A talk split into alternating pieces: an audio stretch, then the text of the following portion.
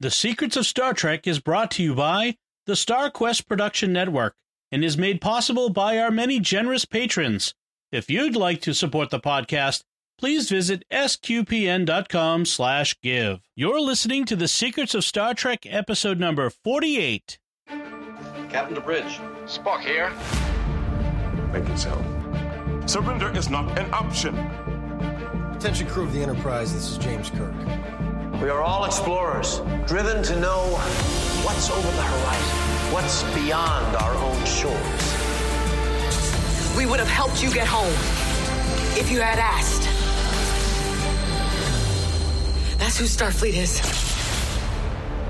Hi, I'm Dom Bettinelli, and you're listening to The Secrets of Star Trek, where we discuss the hidden layers and deeper meanings found in all the Star Trek TV series, movies, and everything else. And today we're discussing the second part of our discussion of the Bajoran coup arc, which is the how the second season of Deep Space Nine begins, uh, with three episodes. And we talked about the first episode and a half, and we'll be talking about the second half of the second episode, Circle, and then the third episode, The Siege, today. And joining me today on the panel are Father Cory Sticha. Hi, Father Cory. How's it going, Dom? And Jimmy Akin. Hi, Jimmy. Howdy, Dom.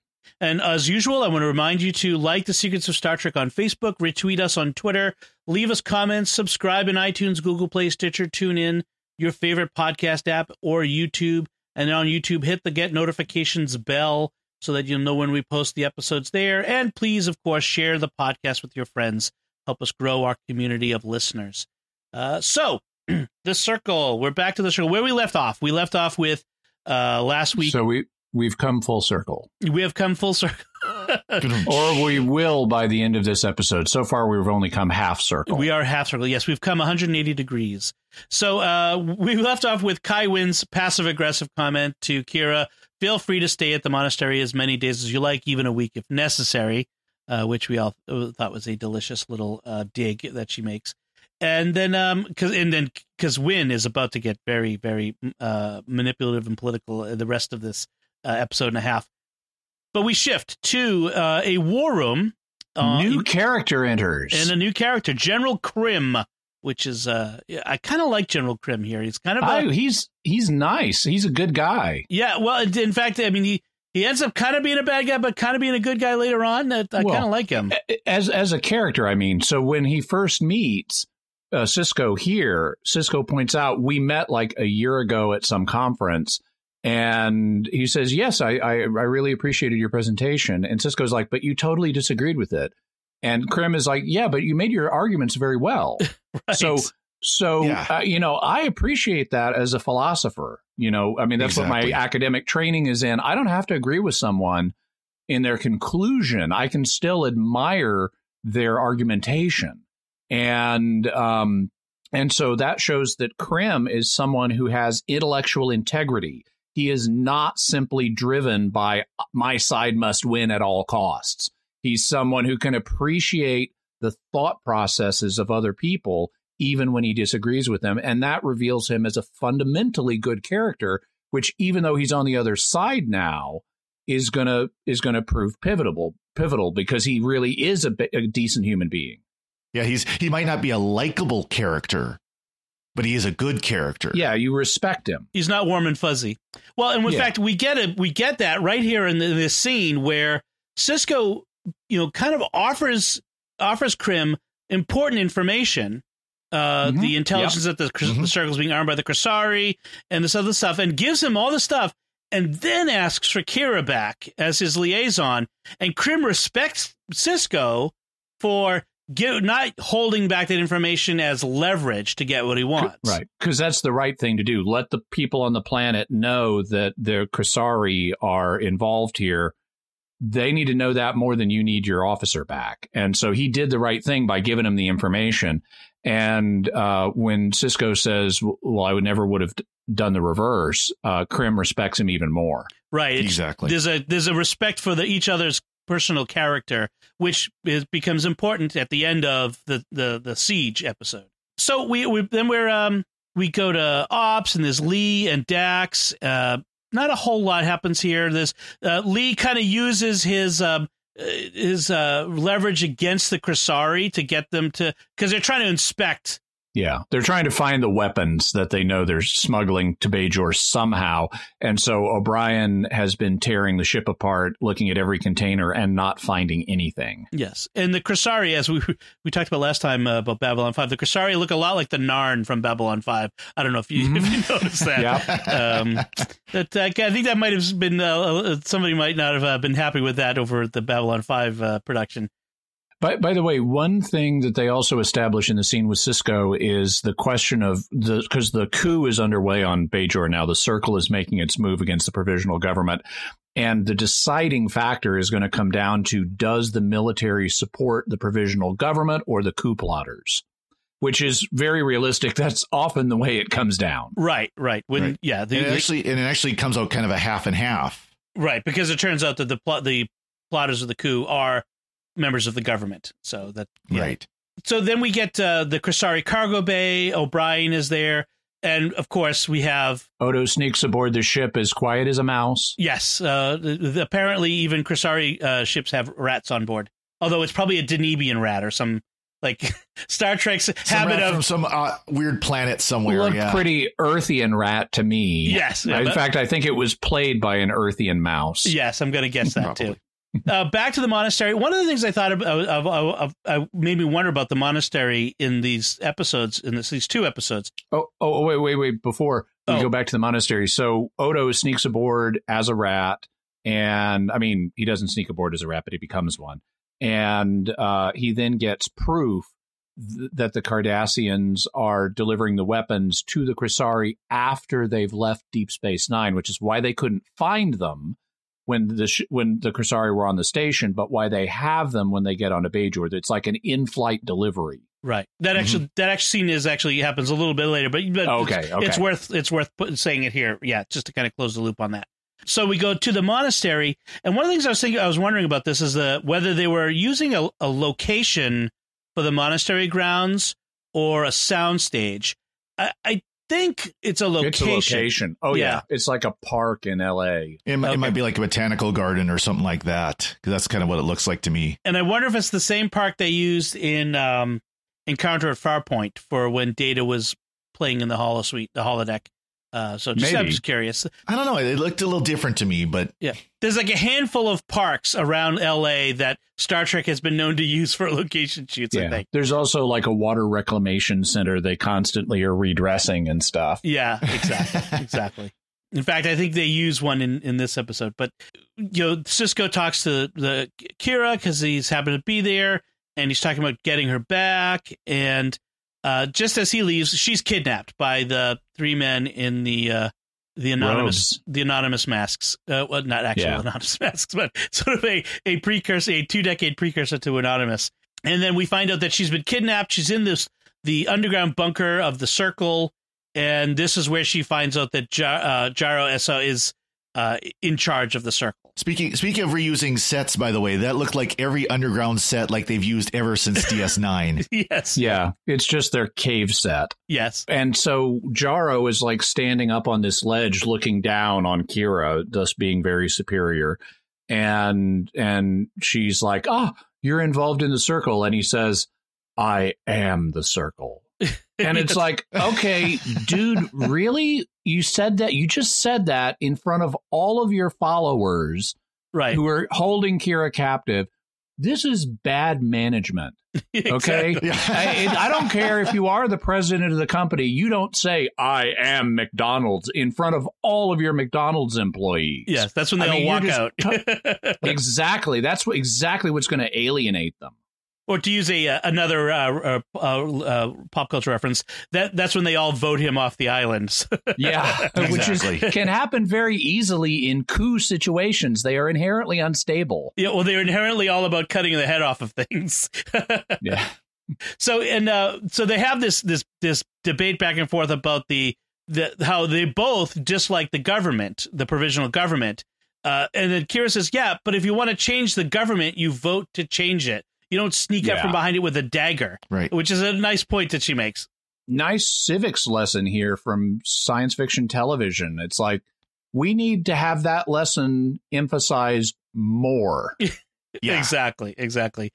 Uh, we we don't need to get any more specific than that. Everyone knows exactly the situations in America. Well, I'm, I'm, thinking about. of I'm thinking of a broader cultural trend that's been going on for decades. Well, that, I remember when I, I mean. was young, yeah. this kind of civics lesson was very much part of our education, at least when I was growing up. Youngsters like Father Cory, I don't know.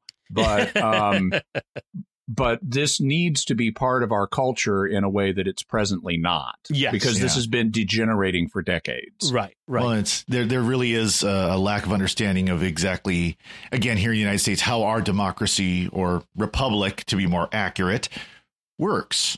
You know, and, and so many of the heartaches that could that have happened over the last few years really could have been avoided if people understood that. Yes, elections matter, and we we elect people. We don't necessarily depose them or uh, change government violently. This is one of the things that makes America different from so many other, uh, or actually Mhm. not just America, but all- Western democracies. Put it that way. So Yeah. many, so Yep. different from so many other uh, countries in history. Uh, so we have uh, this shocking moment where Jaro hands Kira over to be tortured because we learned how to do that from the Cardassians. Pretty sure they had a good idea about it before. Yeah, right. But it's a but it's a bit shocking this this moment where like Kira is going to be tortured by these guys, and we we see some of the results, but not you know in Star Trek level of blood and violence, uh, so not too badly. But uh, you know we, we will see that, and then um, we have this. What am I trying to say? This rescue uh, attempt Rescue. launched. The Sisko leads Bashir and Li and a team. Uh, wait, does Li come along? I forget now. Yeah, Li comes Yes. along as does as does O'Brien to be the pilot again. Yeah. And and Sisko is also like, "Oh, and bring these two security guys because we need people to get immediately shot to prove the danger of the Exactly. situation." Do we have any red And- shirts for them? Uh, no. Okay, Yeah. just wear your beige. They're Bajoran, so they're brown shirts. exactly. yes. Uh, actually, I wonder if that's a Firefly thing. Never mind. Uh, so, uh, and as we noted uh, last time, uh, in the the homecoming, a runabout could only beam up two people at a time. But in the circle, they fixed that by now, and now we can beam five people down and six people up. And they kind of have a line to cover that because Sisko says he wants O'Brien to pilot and do the, your famous transporter magic. It was like, well, he could have same pilot. He could have done his famous transporter magic before. I don't think he's learned that much in the last thirty minutes. exactly. Exactly. There, there's a there's a YouTube guy uh, follow Laura Loaded is his name, and he he always likes to talk about minor refits with quotes, you know, air quotes, minor refits, where the entire ship is completely re gutted and rebuilt, but it's a minor refit. Well, Right. this was a minor refit of the uh, the transporter system on the runabout, apparently. Yes, the the magical engineers of Starfleet. Basically, what we have here is we have the Cardassians fomenting unrest on Bajor to get the Federation out, so to eject That's the their Federation, key goal, so they can come back. then control the wormhole, which is the key to the Gamma Quadrant. You know, the, the, the basically the, the Cardassians have been kicking themselves ever since the first episode of season one, when uh, like three days after they left Bajor, the Federation shows up and uh, discovers a wormhole. Like, no, Dukat, why did you leave? And this makes perfect sense in geopol- in geopolitical terms, Yes. becau- or in this case, astropolitical terms, because this is a huge strategic point that's just been discovered. You're going to want to try to find a way to get that back. Yes, exactly. Well, we, we see that with we see that in you know geopolitical situations like with with Russia and the country of Georgia and things like that, where they broke away and they want to get them back. They broke away. They discover oil, and then we decide that we we, we really want you to be part of us again because not because of the oil necessarily, but you need No, us.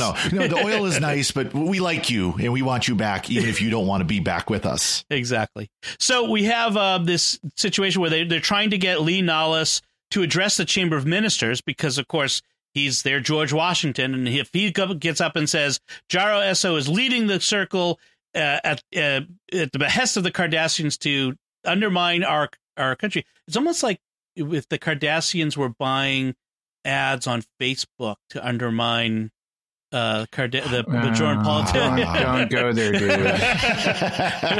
we all know the Cardassians bought ads for both sides on Facebook just to sow chaos. Yes, that's exactly what it exactly. Yes, it's not just the circle. So, um, it's so they they're they want to get Li Nalas down to Bajor to address the Chamber of Ministers and to, to stop. They can't get through. They're being blocked. Um, and then uh, yeah, we Dax ominously, we've lost all communication with the planet five minutes ago. And then Sisko says, Get me Admiral Chakotay at Starfleet Command. And I'm like, Wait a minute. I know Voyager Whiplash. but uh, apparently it's spelled C H E K O T E, not C H A K O T A Y. Well, later on, it is pronounced Chakotay instead of Chakotay. Is it? I, I really want to, like, that's one of the things I want that, that doesn't say anywhere I could find online. Whether, like, to kind of ask, like, Ira Steven Behr, who is one of the producers, did you like the name so much that you wanted a character named it for Voyager when you were creating that, or changed the E's to A's and added a Y? I mean, so this, this was by this episode was written by Michael Piller, who was then one of the guys that did go on to do Voyager because he left uh, DS9 in Ira Steven Behr's hands so he could move on to Voyager. Mm-hmm. Right. Okay. So yeah, maybe, maybe, he just really liked that name and decided to take it well, with and, him. and he he does show up in um, the contemporary season of TNG as well in one mm-hmm. episode. Okay. So interesting. So uh, then we switch to uh, back to the shrine, the the monastery where Jaro and Winn are plotting. He yeah, so Jaro is like they're making a deal and the deal is that in exchange for support, I'm not really clear what Kai Winn is giving him. But what he's offering to give her is he's going to join her religious order as like a third order member. So that, and that'll be very prestigious for her. And then once he's in exchange for her support in getting him elected, whatever head of the new government, um, he's then going to apparently direct the College of Cardinals to elect her pope. And you know, I, I, think the reason why he's working with her is, you know, it was established in the first season that she was the head of the conservative branch of the Bajoran religion. So she could her her followers, those who are the more conservative side, would fall under under Jaro's support if if she comes out for him. And then of course she would become the next pope. I mean kai yeah. so so we have this sinister plot. This is such a TV trope where we have the the sinister plotting on, going on between those bad old conservatives talking about their orthodoxy and their old values and stuff like it's like come on guys Right. Well, there's there's there's some double entendres kind of floating around in there too, and some you know, yeah, it, it's a little more to the surface. They're trying to make it look like, but it certainly shows you know the character of Winn as she will as she develops and she throughout the rest of the series that she's very slippery. You know, she tends to she she she really knows which way the wind blows before the the sails shift. You know, if you know what I mean. Uh, she's she's always one step ahead of the wind, and, and, and we'll see that later in in the siege, which we'll talk, which we'll continue to talk about in this episode. By the end of this story arc, we see just how savvy she is. Right. She right. She she knows when the when to jump ship. But here right like she's she's the head of a small but very orthodox order and having her support that was the sort of attitudes of the people of the circle and so yeah and if her if her order is so small who cares why does why does Jaro need her support? Well, then if he can make her Kai, then she then her influence in his favor in the future becomes mm. that much more well, important. And I, wonder if I wonder if that was more the false modesty of oh my order is so small. I'm not an important person like these other ones. When you know again, it, like I said, it was established that she was actually a major leader of one of the factions within the Bajoran religion. Right, exactly. And then uh, we we move on to this moment in Ops where Chakotay says the prime directive applies here. Right. We can't get involved in their internal dispute. The Cardassians may get involved. We don't. You have to evacuate. That's an order from your commander. Hamilton flashback. So Sisko says, you know, how long before these assault ships arrive? Because there are assault ships on the way. We got five hours to to evacuate. You know, O'Brien says we can do it in three. Uh, and he says, what if we take every single thing that has uh, a Starfleet logo on it? Yeah. Uh, days. days, a week for all I know. so we, what he what he should have said is we can stay as long as we wish, as many days as nece- a week if necessary. that would be a fun way to end the episode. that would be funny. Yeah, they uh, so they so Sisko's intent is to delay to to not just hand over the station uh, as he's been ordered to do. And wow, is he like taking his career in his hands here? Because this, I mean, yeah, okay, he's got a fig leaf for this in that he's, oh, we're evacuating, we're just doing it in a way that clearly violates the intent of the orders. right, yeah. Um, and it's like, dude, I'm thinking investigation, inquiry, and court martial. If this, especially if this exactly. goes south on you, right? The, the, I think what he's taking the cue is is that Starfleet clearly doesn't want to leave. Like it feels like it's it's it's between a rock and a hard place. They clearly would rather not leave, and that if Sisko kind of goes against orders, but it gives them even a, a hint of of an excuse that they'll excuse it. But it's still, yeah, it's still taking a big chance. Also, and they don't make a point of this, but when we turn the corner into the next episode in the siege, all of the Starfleet guys are out of uniform when they're around on the station. I was going to mention that. Yeah, that's very clearly. Yeah. They're they're out of uniform. Their badges that they're using for communication are hidden underneath a jacket. You don't see the the badges. And I don't think it's just the disguise. I mean, clearly they'll be known at sight that they're not Bajorans. Yeah, they're out of color they're, they're yeah they're they're what they're trying to do is is make it clear that they're not working at Starfleet orders, and if they get captured or or whatnot, it won't they're come back. On, yes, they're on their own. Uh, so let's switch to the the siege, which is the third episode in these in this tripartite arc of stories.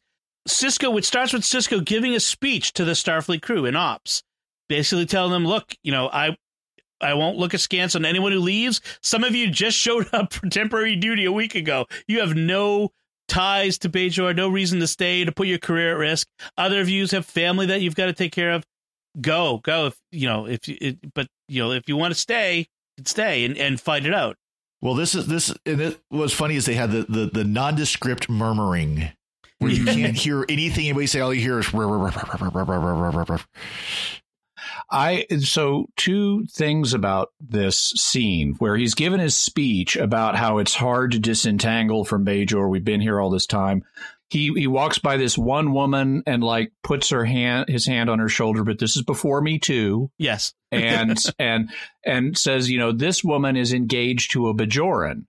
And I'm thinking, oh yeah, I mean that really brings home how hard it's going to be to disentangle from Bajor. Right. And then he walks to this other guy and says, "And your daughter worked on a prize-winning science fair with a Bajoran ch- project with a Bajoran child." And I'm going, really? That's hard to disentangle from. Right. I mean, come on. That you just you you hit a you hit it out of the park on the first one, but wow, is this a letdown by comparison? Yeah. Well, it's like the writer said, we had to have two things. We can't just have one person. We have to have two people that there's a reason to stay. What I can't think of the second one. yeah, uh, they worked on a. Your kid worked on a science fair project, and of course they're, they're science fiction writers, so you know doing a science fair project was a big deal to them. So it had to be that. and and then Sisko does the I wouldn't blame anybody for leaving. And then and Avery Brooks sells it really well. He says, I mean that. You know, and he says it very sincerely. And then TV trope, nobody at all leaves. I mean, this scene that's not believable, especially in in terms of what they just la- all laid out. He should have ordered a bunch of people out of there and say, "You don't need to take this risk. Get out of here." This scene was done so much better on Babylon Five where Michael Garibaldi is having something really similar when Nightwatch is taken over the station. And Garibaldi is like, I set you up with your wife. I gave you another chance, even though I knew you were an alcoholic, you know, things like that. And, and take these rags off your arm. And then half of them leave anyway you know, it, it's some of the Starfleet must leave because they have to pilot the runabouts, etc. To oh, that, so that's three people have to leave to pilot the runabouts because okay. they've only got three. That's true. Yeah. That's true. Uh, so obviously, not a lot of people can can leave that way.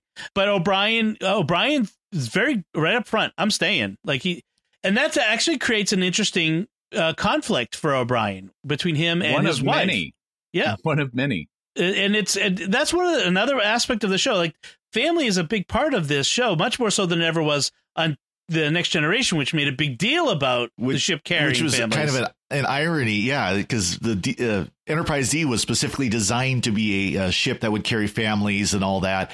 Uh, DS9 wasn't at all, but yet, yeah, the family aspect of it is, is very strong. You know, uh, wasn't designed for families; it's an ore refinery.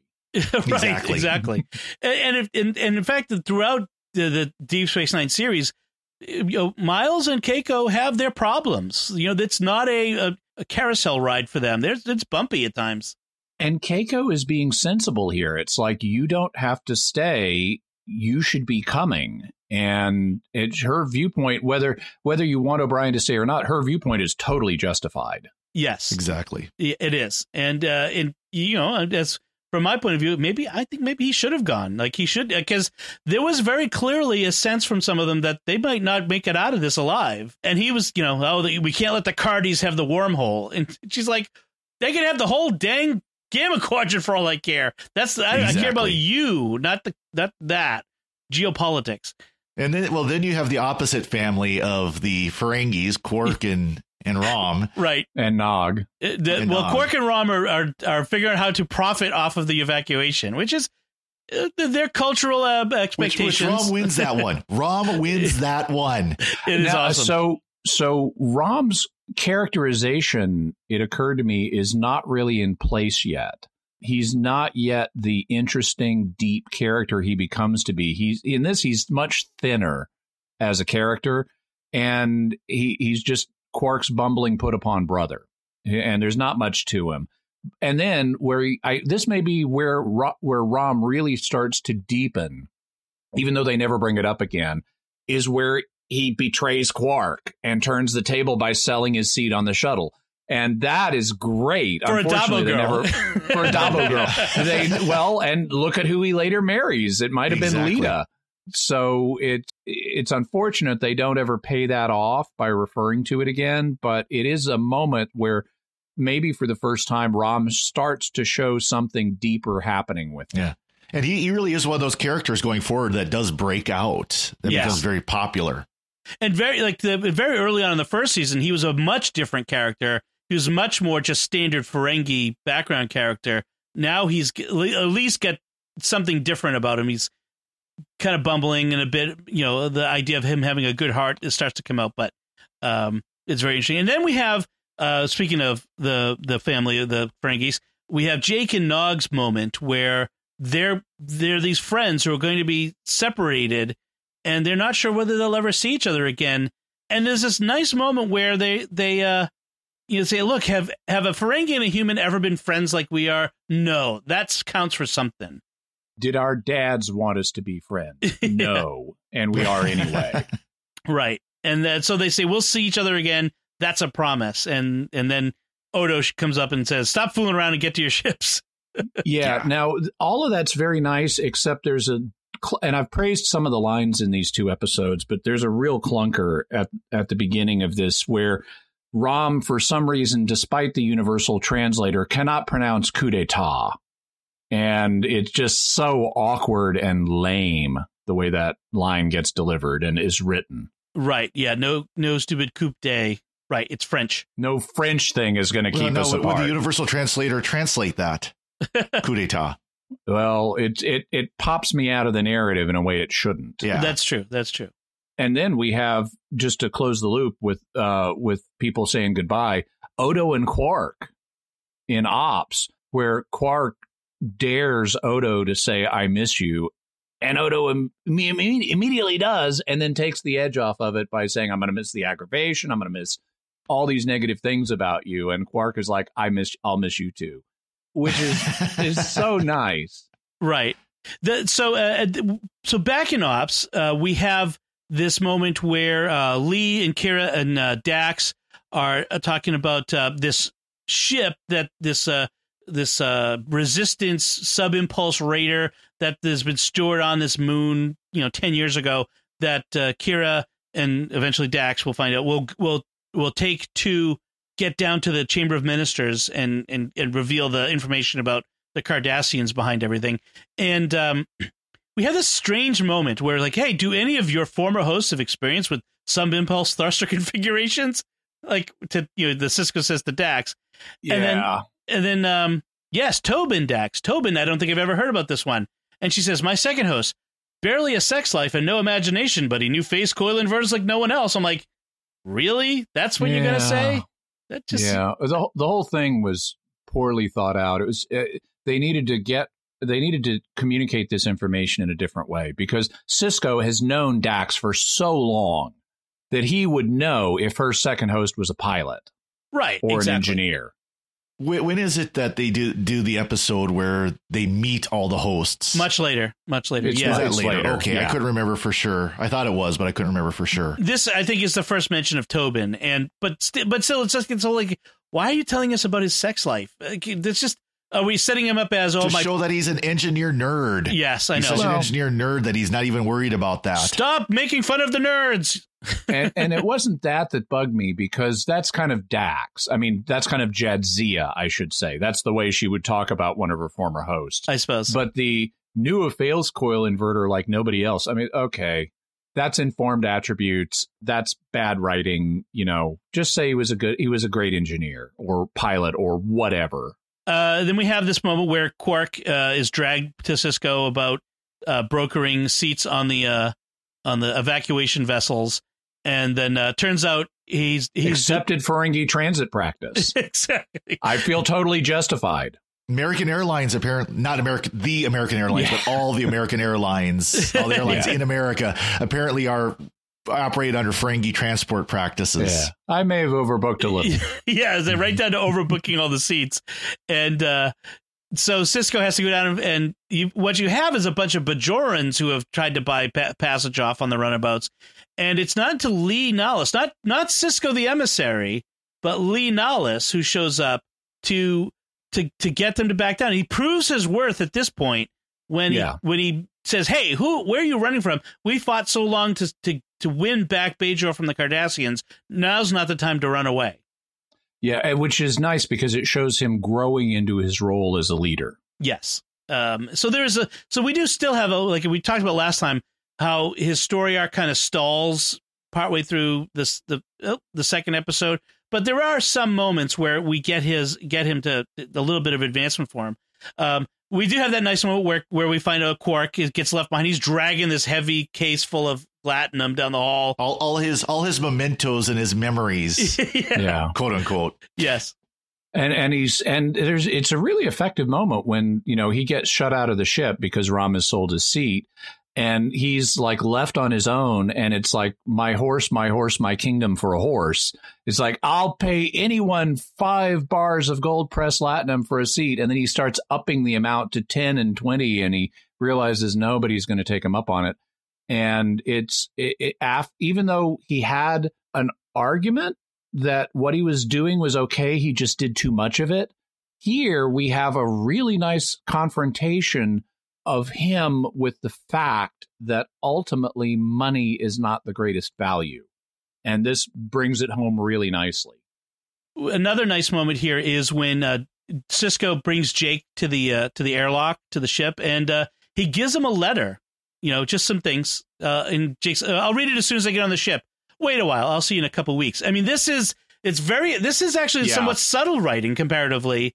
Yeah, this is the death letter. Yeah, this is the "I'm not coming back" letter, which is uh, uh, very affecting to a dad watching this Oh, now. sure. You know, Uh, just like think that idea that what do you say to your to your to your child when you think you might not see them again, when you don't want to scare them either. Uh, and that, was a, a effective moment, not not overdone. It's effective, but it's also technologically unrealistic. He, sh- he should have just sent a time coded email off the station. right. we put it on a thumb drive and said, "Here, take this with you." uh, so uh, we we clear the station, and then a little while later, here the you know after the uh, into the next act, Yeah. the by, assault by ships. the way, Mhm. as soon as the shuttles taking the people are gone, they com- all the Starfleet officers completely drop the shtick of we're here for this very thorough evacuation. Uh, they just even Sisko had been selling it to his officers as, "Oh, I'm just staying to make sure this evacuation is done right." and now they just that totally goes out the window because of course they can't evacuate anymore because there's no ships left to get on, right? So the yes, the pretense is gone. They, they could be packing boxes for when the ships come sure, back. Sure, of course. yeah. And then uh, so the uh, the the Bajoran militia shows up, which is interesting. Not these uh, circle fellows, but it's the actual. Uh, so the the army or the the militia has thrown in its it, with the the the new government, the under the or at least under the control of Jaro Essa, and we have Steven Weber show up. Uh, yes, Steven Weber with that at the time was known for uh, being on uh, the the TV uh, sitcom Wings. Um, he's done, done, some other things. So he's Colonel Day. He's Colonel yes. Day. Okay.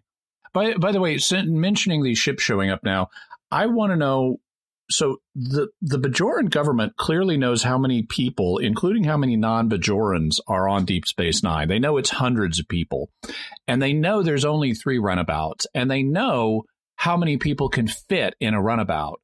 What did they expect to happen? Clearly, you can't get hundreds of people off in three runabouts. Quark makes the point: lots of people are going to be left behind what were they expecting to find? Of course, there are going to be non Bajorans left. You can't demand they all evacuate in this amount of time when you've got such a small number of ships. There's an inconsistency in the writing here. Oh, I think they were expecting there to be a, a, a resistance like that. That they were expecting the that they were going to have to subdue and arrest or or shoot Starfleet then they should have hung, hung up. Well, then why is Admiral Chekote telling Sisko get everybody out of there?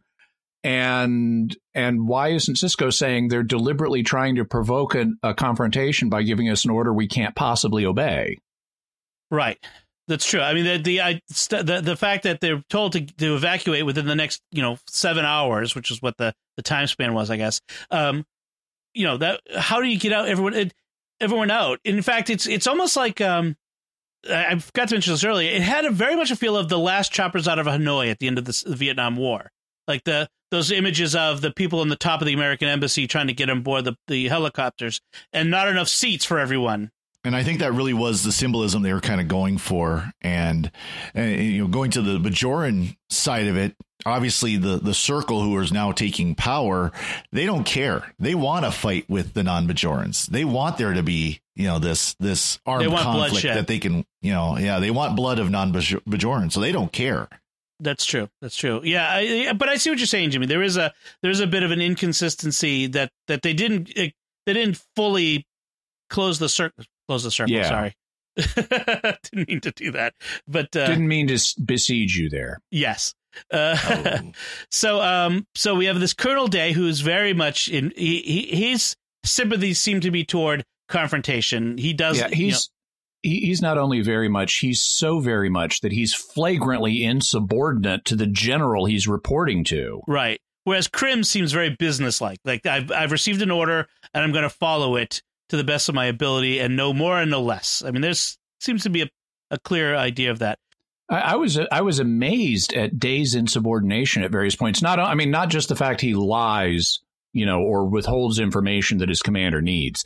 But he's just constantly mouthing off. And at one point, at one point, he tells Krim, you know, you can have your engineers play games, but I'm sending out search parties.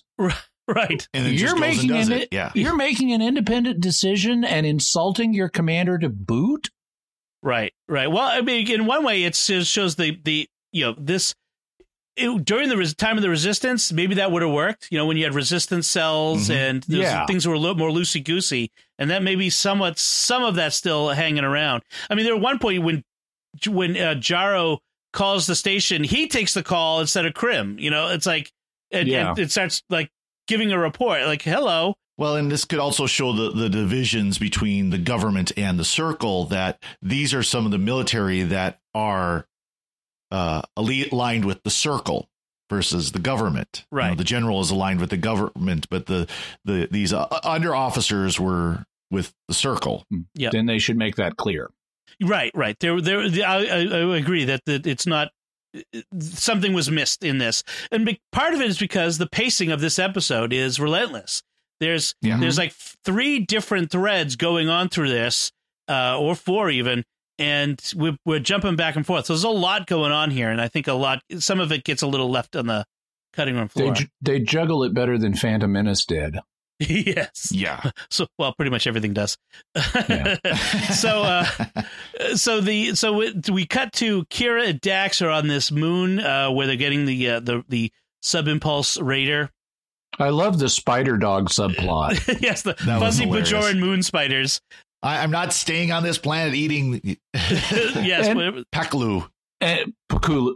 Paluku. Paluku. And yeah. and I and I like the the rationale they gave us very briefly about trills being very alert, or at least joined trills being very allergic to insect bites because it upsets the the like histamine balance between them and the symbiont. Right, right, yeah. That she yeah she says that very clearly. Uh, it's funny that there's actually a little bit of a backstory on the creation of the uh, the Paluku. Paluku. Uh, they they they actually the one of the special effects guys found it at a yard sale uh, but it wasn't yeah. fuzzy. So he had he took it to the special effects guys. They put a motor in it. They put the fuzz on it, the fur on it, and then uh, they, with the first run it was too slow, didn't move fast enough. So they like speed it up. So they put a heavier motor in it, and then he ran it into the producer's office through the secretary's uh, office. yeah, they liked it. it not too scary. They also changed the number of legs because it was a spider toy, and if you look at a still of it, it's only got four legs. So they like pulled four legs off of it. Right. It may, yeah. So it's it's very much. Uh, yeah, it's very much uh, not scary at all, but it's it's kind of a fun little moment. Uh, and Unless a, you're a trill. Yeah, well, it's a fun but, character but Jen, for Dax. Surely, sure was not impressed by it at all. yeah. So, um, and then we have this this scene, uh, ongoing scenes of Dax and Kira in this this really rundown raider. Um, and it's kind of nice. She's like, um, I guess the Bajoran resistance must have had a lot of short pilots. No, just short engineers. They're always building these things without thinking. Yet another, by the way, slur against engineers. I, I don't yeah, know what this is. deal? Yeah, uh, but uh, they they you know they managed to get it going, but they don't have sensors and. And, and Kira's like, you Starfleet types, you're always. You know, you don't. You need to fly by the seat of your pants a little more often. Yeah, I really like the interaction here where Jadzia even though she's a very capable officer, she is also pampered. And yeah. that's something that comes out in later seasons, but she enjoys her pampering. And Kira is much more not that way. And I like how after she declares that we have no sensors, and they're in this the beginning of this dogfight, which unfortunately we see almost entirely from inside the ship. It would have been better if we'd seen some externals more.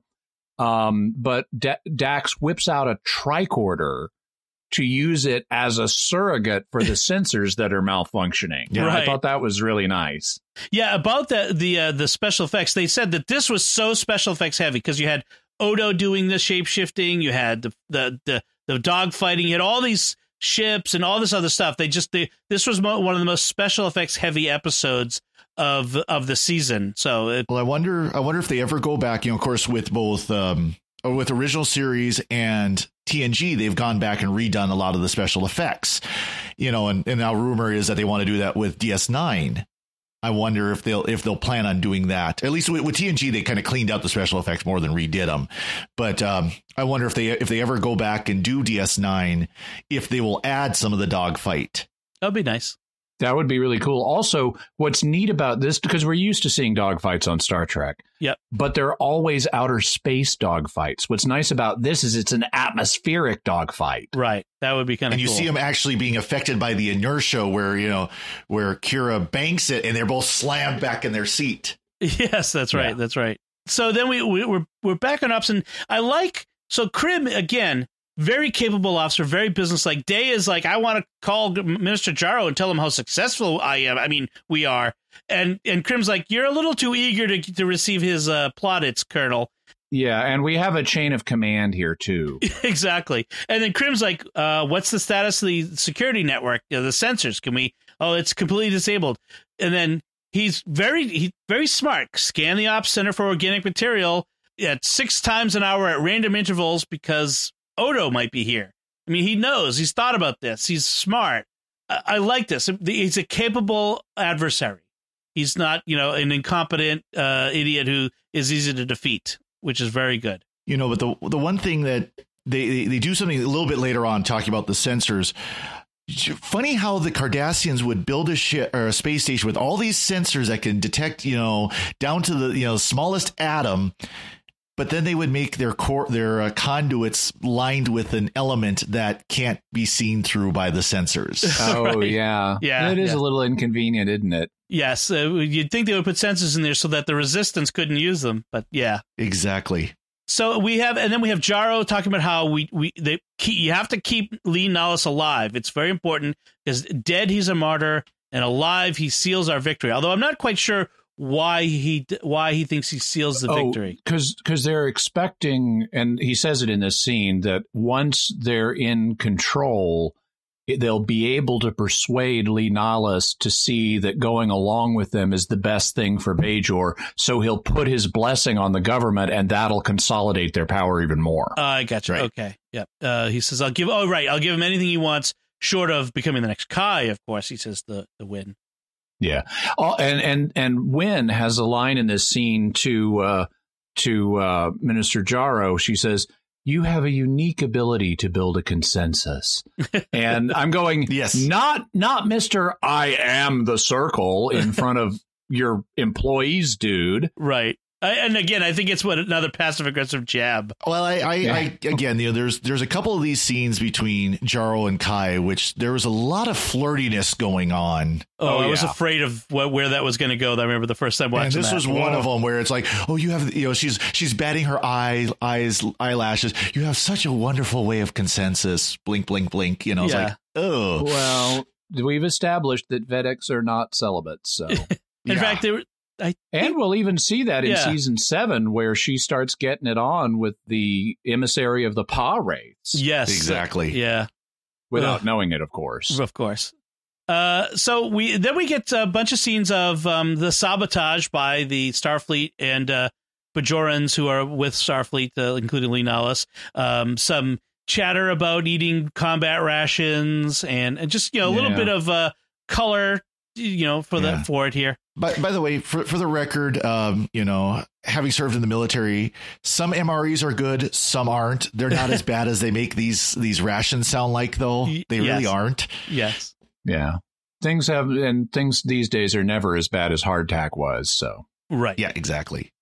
I, I I liked these scenes, except when it they pay them off with the with the action scenes with the shoot 'em ups because laser battles, I mean, handheld laser battles are the equivalent on Star Trek of car chases. And car chases to me are very boring because nothing is going to happen until the end.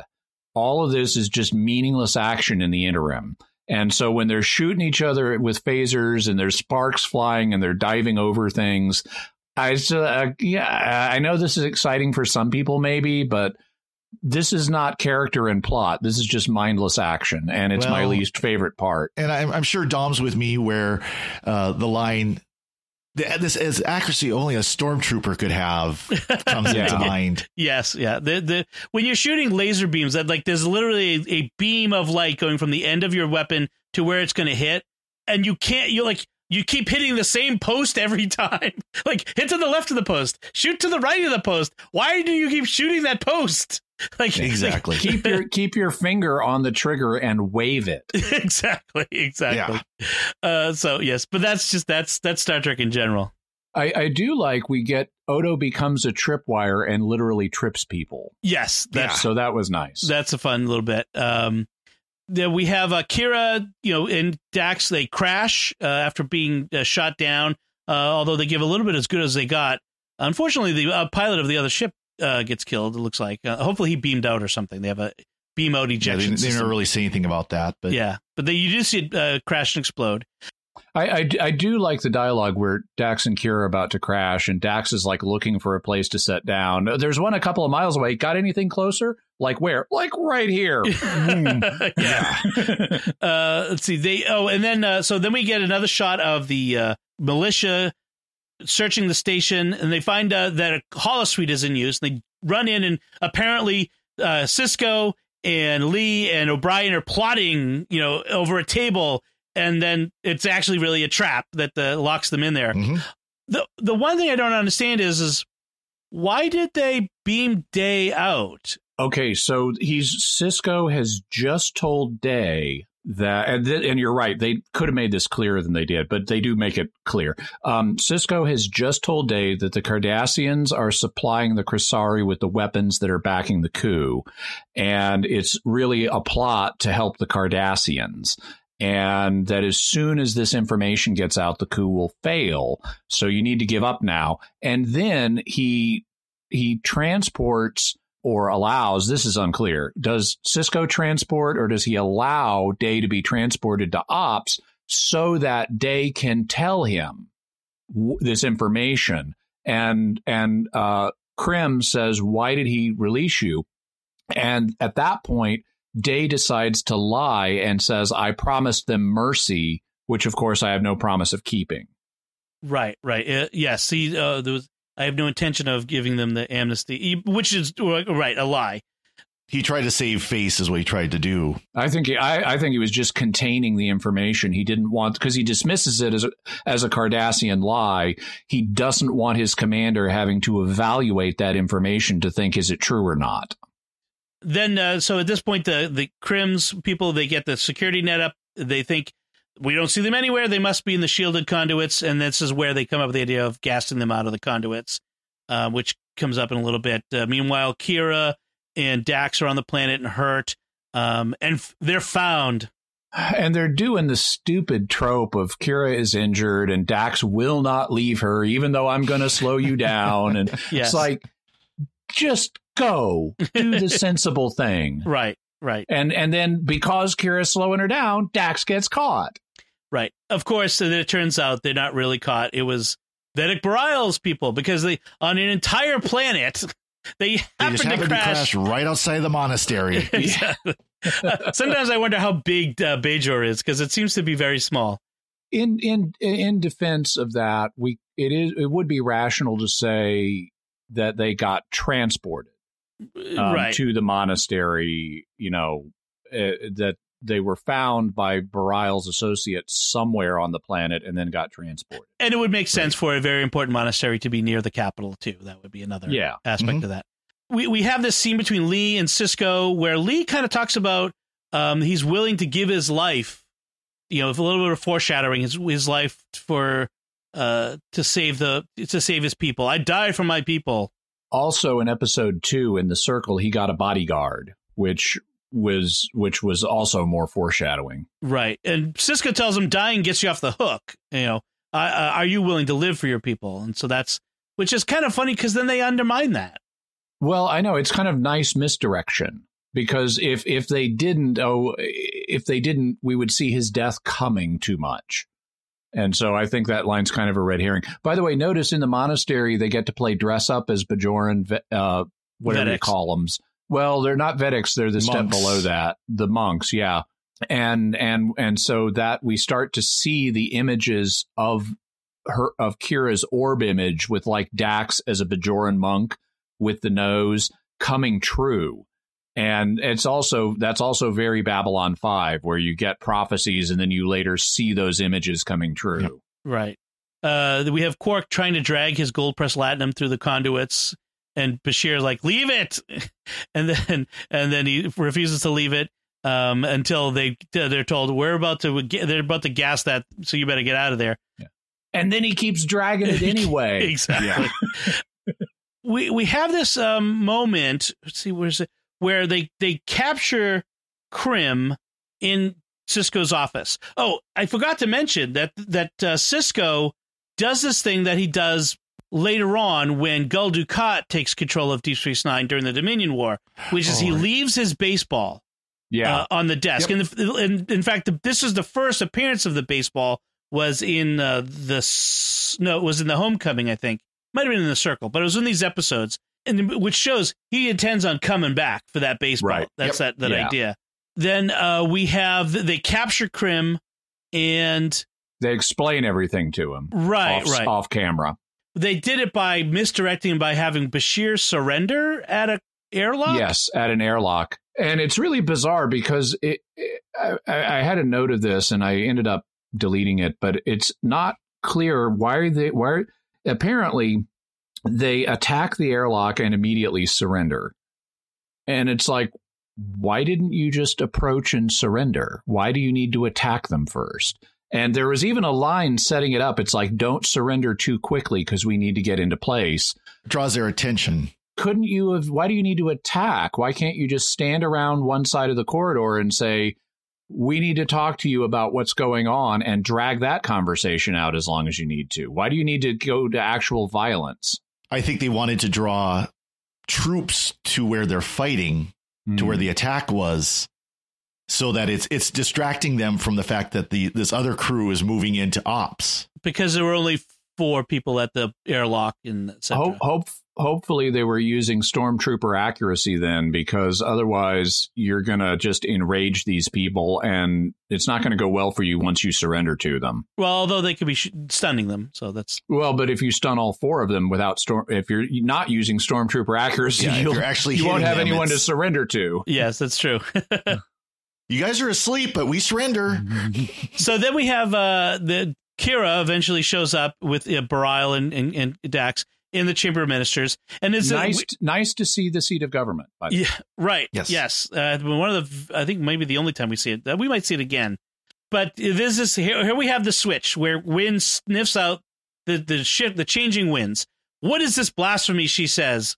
Then Kira says, "I have proof that the Cardassians are behind this, uh, the circle, the reason the reason she brings blasphemy into it is because they strip off their monk costumes and reveal they're not monks. So they've been misusing the monks' costumes, which is not actually blasphemy. I hate it when people who are TV writers use terminology they don't understand. Right. But that's why she's saying it. Yes. And then uh, and then with sacrilege would be the correct term. Yep. Right. Uh, thank you. Then we have so they she presents the evidence. Jaro re- says there's nothing to these accusations, and Winn says then you should have no objection to an inspection of this evidence, Minister. And that's yeah. that's the move, and that's when he's he realizes he's done for. He's lost. And he bails. Winn. Yes. We of course not. We'll adjourn. See you later. I've got this thing to take care of. I gotta that be, way. Gotta be at the place at the time for the thing, you know. See ya. yes. What what I want to know is how did Jaro plan to spin this? Because he was already a member, a minister of the Provisional Council, and then he's going to end up being the leader of the new government after the coup. How did he plan? Did what was he thinking? I mean, it, he'll be the one it, to bring the coup to its to its conclusion through uh, his peacemaking and negotiation, uh, something like that. Uh, it's it it wasn't. He's taken a lot of political risk here because if it comes out he's the coup, he's he. I am the circle. You overthrew the government and just for your own ambitions to rise. What was yeah, that's pretty you know, much. Unless pretty you're planning much. on unless you're planning on a military dictatorship, that's not going to go too well in the next election cycle. Right, you're right on that so we go from there. So that's sort of the we that, that's the end of the coup, like like at that moment. And then we're back on Deep Space Nine, where Krim confronts Day, the, his his underling, who then ends up being mad and tries to shoot Sisko. Sisko. because because Krim has just turned the station back over to Sisko, thinking that's start what's the government and Starfleet will want. Right, and he, Krim is expecting to have to be to have to resign uh, as general. And then Day, so Day tries to shoot Sisko, and Li heroically jumps in front of Sisko and becomes the martyr that they always thought he would be. And off the hook after all. exactly, and and dies. And then Kira is sad. And yes, everyone's sad. Uh, but we have this like wrap up, like just like okay, that's that. Boop. That that that's the end. With we've reached the end of our uh, time here. We need to go. I just felt like it wrapped up very quickly. Well, and there's a lot. Is really, you could argue this should have been a four parter because, like, Jax and Dad Z, eh, Dax and uh, Kira's journey down to the planet to get that's super compressed. That could have been significantly longer. Right, right. There, there's, there, yeah. There was. I mean, in later in later seasons, they might have done this over the course of a, a bunch, season. Uh, yeah, over a whole season, yeah. just made this a bigger thing. And fact, you could argue that that's sort of what happens w- with that season where the Cardassians and the Dominion take over the station. Uh, so this, uh, yeah. this, so they they almost like revisit this again. un- unconsciously, this is the this is the test. This is the proof of concept for what they later do with long story arcs. Right. Yep. Right. So uh, that's those are that's my notes. That's the the the three episodes. Do you all have any um any notes on this, Jimmy? Do you have anything mm-hmm. that nope, you were, that's it. Uh, the Cory? Nope. Okay. Nope. Got everything out. Excellent. So that's that's our discussion of these three episodes. So in the end, do you feel like the Li Nalas story was complete, or was it a waste of the character? Just as a final thought on that, because he's the you know, key that starts all this. You know, I would actually. You know, you you mentioned uh, the the resistance leader that comes later. That Shakaar, Kira, Shakaar. Yep. I almost wonder if they kind of look back at this yeah, in later season, go, you know, we, that's a character we could have used. Yeah. Mm-hmm. The war and hero. So that's yeah. where he comes. Like, so basically, he's the same character, just rewritten. Right. Right. That's true. Yeah. I, I, I, I can accept the story as this is what they were working with and it's okay. And I'm, I'm not hugely disappointed by it. I think it is a little cliche to kill off this guy here. And I think they would have been better served if they had maybe cast someone else who they could bring back and they would give us a longer story arc where he really does grow into being a statesman. Right, right. He becomes what Shakaar was, which is, you know, eventually yeah. first minister, etc. On, only better. only better, right? Because even Shakaar was, oh, the when when Kira was pregnant with the O'Briens' baby, that whole mess of an yeah. episode. Yeah. we'll talk about that one later. I mean, that had its moments, but there was some yeah difficult. I, lo- I love the bit where she where she looks at Doctor Bashir and says to Alexander Siddig, "This is all your fault," because he was yeah. the father in real life. Yes, yep. that's right. okay, so uh, so that's it from us. Uh, what did you think of this uh, two part discussion of uh, these three episodes of DS9 second season, the the Bajoran coup arc? Uh, so let us know by going to sqpn.com slash slash trek, sorry, or the SQPN Facebook page and leaving us some feedback, or send us an email to trek at sqpn.com. You can find links relevant to our discussion on our show notes on sqpn.com. Uh, we'll be back next time when we'll be discussing something else from Star Trek. We haven't decided yet, but uh, we have uh, all of Trek ahead of us, and it'll be uh, fun to discuss. Uh, so until then, uh, Jimmy Akin, thank you for joining me and sharing the secrets of Star Trek. My pleasure, uh, and live long and prosper. thank you. Father Cory Sticha, thank you as well. Yeah, thank you, Dom. Once again, I'm Dom Bettinelli. Thank you for listening to the Secrets of Star Trek on StarQuest. And remember, never make fun of Ferengi's mother.